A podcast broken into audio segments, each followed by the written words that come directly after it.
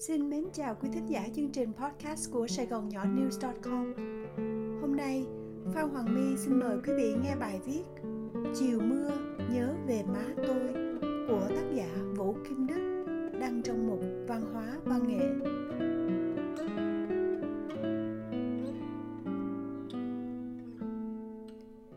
Chiều hôm nay bầu trời u ám, mây xám vần vũ báo hiệu một cơn giông sắp tới. Biết như vậy, nhưng tôi vẫn thả bộ ra công viên gần nhà ngắm nhìn hoa lá. Tôi muốn thả hồn vào thiên nhiên cho đầu óc thảnh thơi một chút. Khu công viên cây cối xanh tươi, ngàn hoa khoe sắc thắm đầu cành. Mùa xuân tràn đầy nhựa sống đã về. Nhưng lòng tôi sẽ vẫn nặng nề với cảm giác thiếu một cái gì đó. Hôm nay là ngày dỗ của má tôi. Cơn mưa đổ xuống làm người tôi ướt đẫm. Khi muốn quên lại là những lúc ký ức hiện về rõ rệt nhất. Những nỗi niềm sâu thẳm, tưởng chừng đã ngủ quên trong tiềm thức, bỗng tỉnh dậy. Tôi nhớ về những đêm mưa đi chơi về muộn một ngày rất xa xưa ở Sài Gòn. Đêm mưa có tiếng nước chảy rào rào trên mái tôn, có tiếng lột đột trên những tàu lá chuối, có tiếng nước róc rách chảy vào những cái chum sau trái hè. Đi chơi về khuya ướt mưa, bước vào cửa, thấy má tôi vẫn còn thao thức. Mùi cơm nóng, mùi cá kèo kho tiêu vừa được hâm lại, lan tỏa trong góc bếp nhỏ. Mặt bà vừa lo lắng, vừa mừng vui, kèm theo tiếng trách móc nhẹ nhàng. Bao năm đã trôi qua trên xứ người, có nhiều đêm đi chơi về khuya, tôi nay trên đầu tóc đã đổi màu, vẫn ước ao được nghe lại những lời vừa trách móc, vừa ân cần của má tôi ngày đó.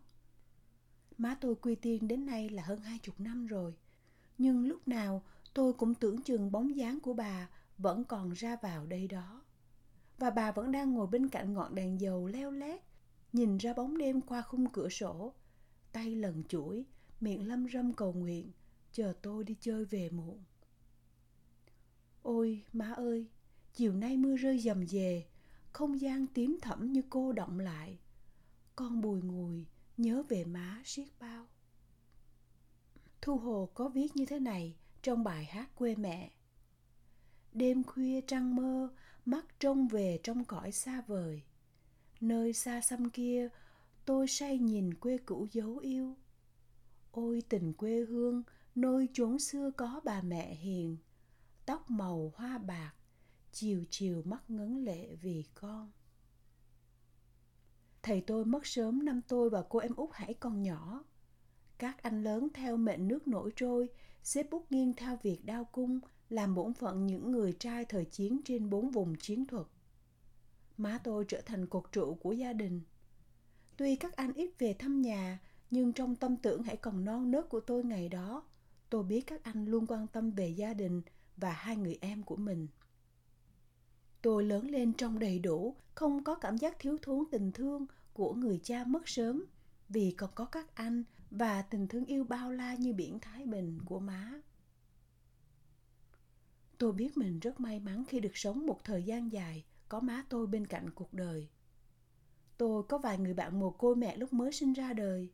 Giờ tóc họ đã muối tiêu, nhưng khi nghe có ai nhắc đến mẹ, mặt của các bạn tôi lại ngơ ngơ ngác ngác. Vì họ có được thấy mặt mẹ mình đâu mà nhớ. Mỗi lần anh em gặp nhau bên ly rượu, say ngà ngà, họ vẫn bắt tôi kể lại những kỷ niệm ngày xưa về má tôi để cùng được nhớ về má tôi để rồi cùng nhau ngậm ngùi nước mắt chan hòa như trẻ thơ để có một chiều nào đó cho anh về nhìn lại người mẹ yêu phạm thế mỹ viết trong bài bông hồng cài áo mẹ mẹ là lọ mía ngọt ngào mẹ mẹ là nải chuối buồn câu, là tiếng dế đêm thâu là nắng ấm nương dâu là vốn liếng yêu thương cho cuộc đời. Rồi một chiều nào đó anh về nhìn mẹ yêu nhìn thật lâu.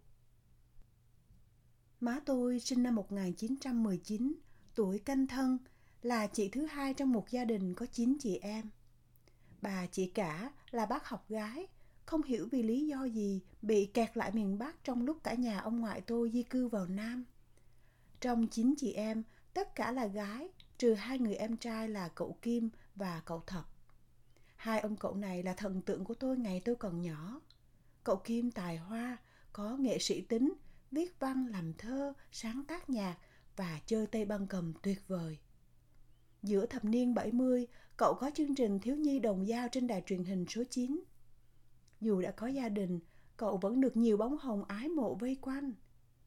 Cậu Thập cũng viết văn làm báo, có lý tưởng và hoài bão cách mạng xã hội với những bài nghị luận bốc lửa. Cậu ra tranh cử dân biểu quốc hội năm 71, đơn vị Sài Gòn, nhưng bị ứng cử viên Trần Văn Tuyên nổi tiếng hơn đánh bại. Trong chín chị em, má tôi là chị lớn trong nhà và thừa hưởng cá tính cương trực của ông ngoại nên có tiếng nghiêm nghị và khó khăn nhất nhà. Nhưng đó chỉ là bề ngoài. Bên trong, má tôi hay mũi lòng lắm. Thương người nghèo khó hay giúp đỡ hàng xóm láng giềng khi tối lửa tắt đèn và có một tình yêu dành cho các em các con vô bờ bến. Sau khi thầy tôi qua đời, má vất vả chạy ngược xuôi lo lắng cho gia đình. Suốt cả cuộc đời, bà luôn hy sinh cho các con, không một lần nghĩ đến bản thân. Các con vui là má tôi vui, các con buồn lại được nghe những tiếng thở dài. Cả đời má tôi luôn lấy niềm vui của chồng, của con làm lẽ sống.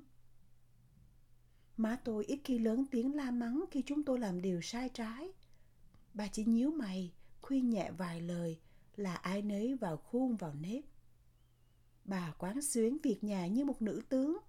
Bà luôn ăn nói mực thước, khéo léo khi ra ngoài giao tiếp với mọi tầng lớp xã hội nên được mọi người nể vì quý mến. Má tôi cũng là người hay làm mai làm mối xuôi chèo mát mái. Nhiều tiểu gia đình trong xóm cũng từ một tay má tôi mà ra. Cậu mở thập tôi, nay con cháu đầy đàn, lúc nào cũng nói, nhờ chị, chúng em mới nên vợ nên chồng. Một tấm chân dung đen trắng hiếm hoi của má tôi, không rõ chụp ở đâu, khoảng thời gian nào. Có lẽ từ ngoài Bắc, cho thấy má cuốn tóc bằng cuộn khăn nhung, tóc chẻ ngôi giữa chưa một chút đuôi gà sau gáy. Trong hình, má có ánh nhìn dịu dàng và nụ cười duyên dáng với hai bông tai bằng ngọc trai lóng lánh. Má tôi đầm thắm mặn mà, một cô Bắc Kỳ nho nhỏ điển hình. Anh cả tôi ra đời năm 41 và bà chị đầu mất lúc còn rất nhỏ, khoảng năm 39. Tính ra, má làm lễ thành hôn với thầy tôi vào khoảng năm 1938 khi vừa 19 đôi mươi. Không có một bức hình đám cưới nào còn sót lại. Có lẽ đã bị thất lạc hết sau cuộc di cư vào năm 1954. Tôi luôn mơ hồ tưởng tượng đám cưới ngoài Bắc ngày xa xưa đó rất là đông vui, đủ hai bên nội ngoại và bà con làng nước. Chắc má tôi ngày đó cũng đỏ hồng đôi má, thẹn thùng bên chú rể là thầy tôi khi tay trong tay cùng bước ra trước bàn thờ ra mắt hai họ. Mỗi lần nắng mới hắt bên sông, sao sát gà trưa, gáy não nùng. Lòng rượi buồn theo thời dĩ vãng, chập chờn sống lại những ngày không. Tôi nhớ mẹ tôi thuở thiếu thời, lúc người còn sống tôi lên mười, mỗi lần nắng mới ra ngoài nội, áo đỏ người đưa trước dậu phơi. Đó là những câu thơ trong bài Nắng mới của nhà thơ Lưu Trọng Lư. Những ngày thơ ấu, tôi rất thích những lần anh cả tôi được về phép thăm gia đình, vì đó là những lần cả nhà được thưởng thức món chả giò và gà luộc của má. Chả giò với thịt ba rọi được băm nhỏ, trộn với nấm mèo, cà rốt, củ đậu, hành tây, hành hoa, thêm một chút mắm muối và tiêu đen, trộn lẫn trứng gà, cuốn với bánh tráng và chiên với mỡ heo, thơm phức giòn rụm, ăn kèm với bún và xà lách. Con gà được cắt tiết, luộc lên, một nửa được chặt ra từng miếng nhỏ, da vàng ươm béo ngậy. Một nửa xé nhỏ trộn với bắp cải, rau răm và chanh ớt làm món gỏi. Bộ lòng được xào với súp lơ và ngò gai thơm ngào ngạt. Nước súp gà thì được má tôi làm món miếng, điểm chút hành ngò. Phần của tôi là băm thịt heo và lặt lông gà, được má tôi trả công bằng quả tim và hai lá gan gà luộc chấm muối tiêu, ăn thiệt là bùi. Sau này tôi bôn ba đi đó đi đây, được thưởng thức nhiều món ngon vật lạ trên đời vẫn thấy món chả giò và gà luộc ngày xưa của má tôi là tuyệt nhất trần đời. Có thể vì trong những món ăn đơn sơ đó có cái không khí gia đình đầm ấm, mọi người hãy còn sum họp bên nhau trước khi xảy ra cuộc đổi đời bi thảm tháng tư năm ấy. Để rồi sau đó mọi người thân yêu sảy đàn tan nghé, đứt ruột xa lìa, chia cắt bởi góc bể chân trời xa xôi. Má tôi, như hầu hết người mẹ Việt Nam, đều giống nhau ở đức tính nhu mì, chịu thương, chịu khó, biểu lộ lòng thương chồng con bằng những món ăn ngon. Nhớ về má tôi, ngoài những lời săn sóc ngọt ngào hay nghiêm nghị dạy dỗ, tôi nhớ nhất những món ăn từ tay bà nấu. Từ tô canh chua cá lóc, bát canh khổ qua tôm tươi đậm đà, cho tới niêu cá kho tổ hay thịt ba rọi, trứng vịt kho tàu vàng ươm thơm lừng. Mà cũng phải, có người con nào lớn lên bỏ quê hương, bỏ mẹ cha ra đi, lại không có một chiều nào đó, khi gió heo mây về, ngồi tê tái nhớ nhà, thèm về một tô canh bốc khói. Trong đó có khói lam chiều sâu trái hè và bóng dáng mẹ hiền. Đó chỉ là những món ăn dân dã đơn sơ tầm thường, không thể được coi là cao lương mỹ vị. Nhưng mùi vị của chúng chiều nay qua hai phần tư thế kỷ vẫn mơ hồ vương vấn trong tôi. Có cả ngàn lý do tại sao chúng quá tuyệt vời, nhưng có một lý do mà tôi tin chắc, đó là ngoài gia vị thông thường như mắm và muối, chúng còn được nêm thêm tấm lòng đôn hậu và tràn đầy gia vị mẫu tử của má trong đó. Y Vân viết trong bài lòng mẹ như sau. Thương con thao thức bao đêm trường, con đã yên giấc, mẹ hiền vui sướng biết bao. Thương con khuya sớm bao tháng ngày, lặng lội gieo neo, nuôi con tới ngày lớn khôn. Dù cho mưa gió không quản thân gầy mẹ hiền, một sương hai nắng cho bạc mái đầu buồn phiền. Má tôi đi chợ hàng ngày ở chợ Kiến Thiết, ngôi chợ nhỏ nằm trước lối vào nhà thờ Tân Hòa. Có một thằng nhỏ với vẻ mặt hí hửng mặc quần xà lõn, lon ton đi theo sách giỏ.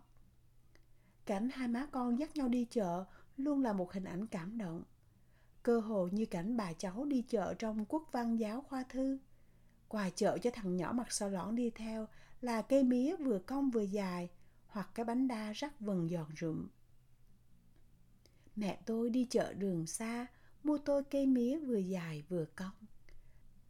Thằng nhỏ đó theo thời gian lớn lên không sách giỏ theo má nó đi chợ nữa. Thay vào đó, cuộc đời nó bắt đầu bận rộn với lớp học giảng đường, với bạn bè trang lứa, với những tiệm khách khai trí xuân thu và những lề đường bán sách báo cũ, với các rạp cine Rex, Eden, Văn Hoa, với các quán cà phê có nhạc thời thượng, với những chiều hẹn hò người yêu trước sân trường Trưng Vương và những cuộc xuống đường biểu tình đầy nhiệt huyết nhưng rỗng tuếch. Nó ít khi có mặt ở nhà chăm sóc má. Nó rong chơi chỗ này chỗ nọ. Nó cũng không bàn tới những món ăn ngon má nó để dành cho nó hàng ngày. Cho đến một ngày tháng tư năm đó, nó bỏ má nó đi mất biệt, không một lời từ giả để đến một nơi xa lắc xa lơ. Nơi xa xôi đó cách Việt Nam nửa vòng trái đất. Lúc này, nó mới hối tiếc, nhưng đã muộn. Thằng nhỏ đó là tôi. Ngày qua năm tháng cứ trôi xuôi, một phút nhớ xưa thoát ngậm ngùi. Những tưởng cho tàn trong bếp lạnh, hay đâu than ngốn dưới cho vùi. Má ơi hồn đất bao năm thiếp, bỗng chốc trưa nay vẫn tiết mù. Đó là những câu thơ trong bài Dân má thương của Bình Nguyên Lộc.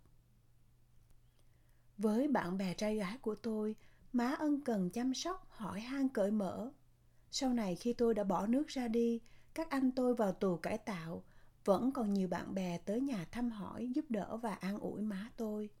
Họ cũng đỡ đần phụ giúp má tôi trong chiến dịch đổi tiền, đi kinh tế mới và nhiều buổi bán quần áo đồ đạc ở chợ trời lăng cha cả, thuở mới đổi đời đói rách.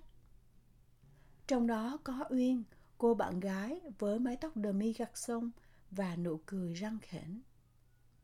Sau chuyến vượt biên hải hùng, Uyên định cư tại Úc và trở thành một khoa học gia lẫy lừng. Khoảng cuối thập niên 80, tôi nhận được thư của Uyên. Trong đó, nàng nhắc lại chuyện xưa, nhắc lại những đêm cả lũ thức khuya làm bích báo, được má tôi cho ăn xôi nếp muối vừng. Nhắc lại một chủ nhật, cả lũ nổi hứng đạp xe lên núi Bửu Long du ngoạn. Lúc về, cơn mưa biên hòa ập xuống, làm cả đám ướt như chuột lột, nhưng vẫn ngoác miệng cười, vừa cười vừa hát. Thà như giọt mưa vỡ trên tượng đá, thà như giọt mưa khô trên mặt Uyên, khiến người tên Uyên đau khổ như điên. Khi về đến nhà, cả lũ được má tôi cho ăn chè đậu đen nước cốt dừa. Uyên cũng nhắc về má tôi với những lần hú vía trốn bọn công an ở chợ trời. Có một câu cảm động trong bức thư tôi còn nhớ như in đến tận bây giờ. Anh Tê, anh có một người mẹ thật tuyệt vời. Mấy năm trước tôi về thăm chốn xưa, con hẻm nhỏ và ngôi nhà cũ đã thay đổi cùng năm tháng. Còn chăng là cái bảng số 529 duyệt 114 của căn nhà. Tôi ước mong được bước vào bên trong tìm lại những hình bóng cũ. Tôi bấm chuông nhưng không có người ra mở cửa. Dưới ánh tà dương thoi thóp bên đầu hè, tôi đưa mắt nhìn vào trong. Trong một khoảnh khắc, thời gian cơ hồ như đi ngược lại. Tôi bỗng biến thành một thằng con nít mặt xà lõn đang vòi vĩnh quà má đi chợ về. Tôi bỗng trở thành một thằng nhóc con cởi trần lăn xăng tắm mưa. Hình như trong nhà đó có bóng thầy tôi đang ngồi xem báo. Hình như có dáng má tôi thức trắng đêm bên góc giường của thằng con đang lên cơn sốt. Hình như có dáng mấy anh em tôi chụm đầu bên cây đèn dầu hôi học bài. Hình như có tiếng đùa cợt, tiếng cười, tiếng khóc. Hình như đâu đây có tiếng mưa rơi lột đột trên tàu lá chuối. Hình như thoang thoảng trong không khí có mùi cá kèo kho tiêu. Và hình như sau khung cửa sổ có bóng mẹ Hiền đang ngồi chờ thằng con đi chơi về muộn với những lời trách móc nhẹ nhàng. Và hình như, hình như. Nghe em tôi kể lại, sau khi tôi đi mất biệt và các anh vào tù cải tạo không tin tức, má tôi chiều nào cũng mòn mỏi ngóng ra đầu ngõ trong chờ các con. Chờ thì cứ chờ, mà mấy thằng con thì vẫn biệt vô âm tính. Ôi, má ơi, cả đời má luôn đợi chờ, đợi chồng, đợi con và sau này đợi cháu. Quê nhà tôi ơi, con đường qua ngõ, bóng mẹ liêu xiêu trong chiều buông gió. Nhớ thương đàn con, biết phương trời nào, ước mơ trở về nghe mẹ hiền ru bên thềm đá cũ. Những đêm mùa đông khói hương trầm bay. Mẹ ơi, con đã già rồi, con ngồi khóc mẹ như trẻ thơ. Mẹ ơi, con đã già rồi, con ngồi ngớ ngẩn nhớ ngôi nhà xưa. Ngày xưa cha ngồi uống rượu, mẹ ngồi đan áo, ngoài hiên mùa đông cây bàn lá đổ. Trần Tiến đã viết những lời trên trong bài quê nhà mẹ tôi. Đúng vậy má ơi, chiều nay xa xôi nơi vùng Bắc Mỹ, con đã già rồi, vẫn đang ngồi tưởng niệm về má. Má thật là một người mẹ tuyệt vời, một phụ nữ Việt Nam điển hình. Tình mẫu tử của má như ngày nắng cũng như ngày mưa, như mặt trăng cũng như mặt trời, như mây trắng ngàn năm vẫn bay trong bầu trời đã theo con cho đến cuối cuộc đời. Má ơi, hôm nay ngày dỗ má, câu nghĩa mẹ như nước trong nguồn chảy ra, chiều nay sao mà thấm thía. Con bồi hồi ước gì được gục đầu vào lòng má, dù chỉ một giây, để ngửi hương tóc có mùi bồ kết, để nghe lời ru êm ái, để bập bẹ hai tiếng đầu đời. Má ơi, như ngày xưa con còn bé. Bên ngoài cơn mưa đã tạnh, nhưng trên môi con bỗng có vị mặn. Những giọt mưa đắng tràn đầy hối hận đang lăn dài trên gò má.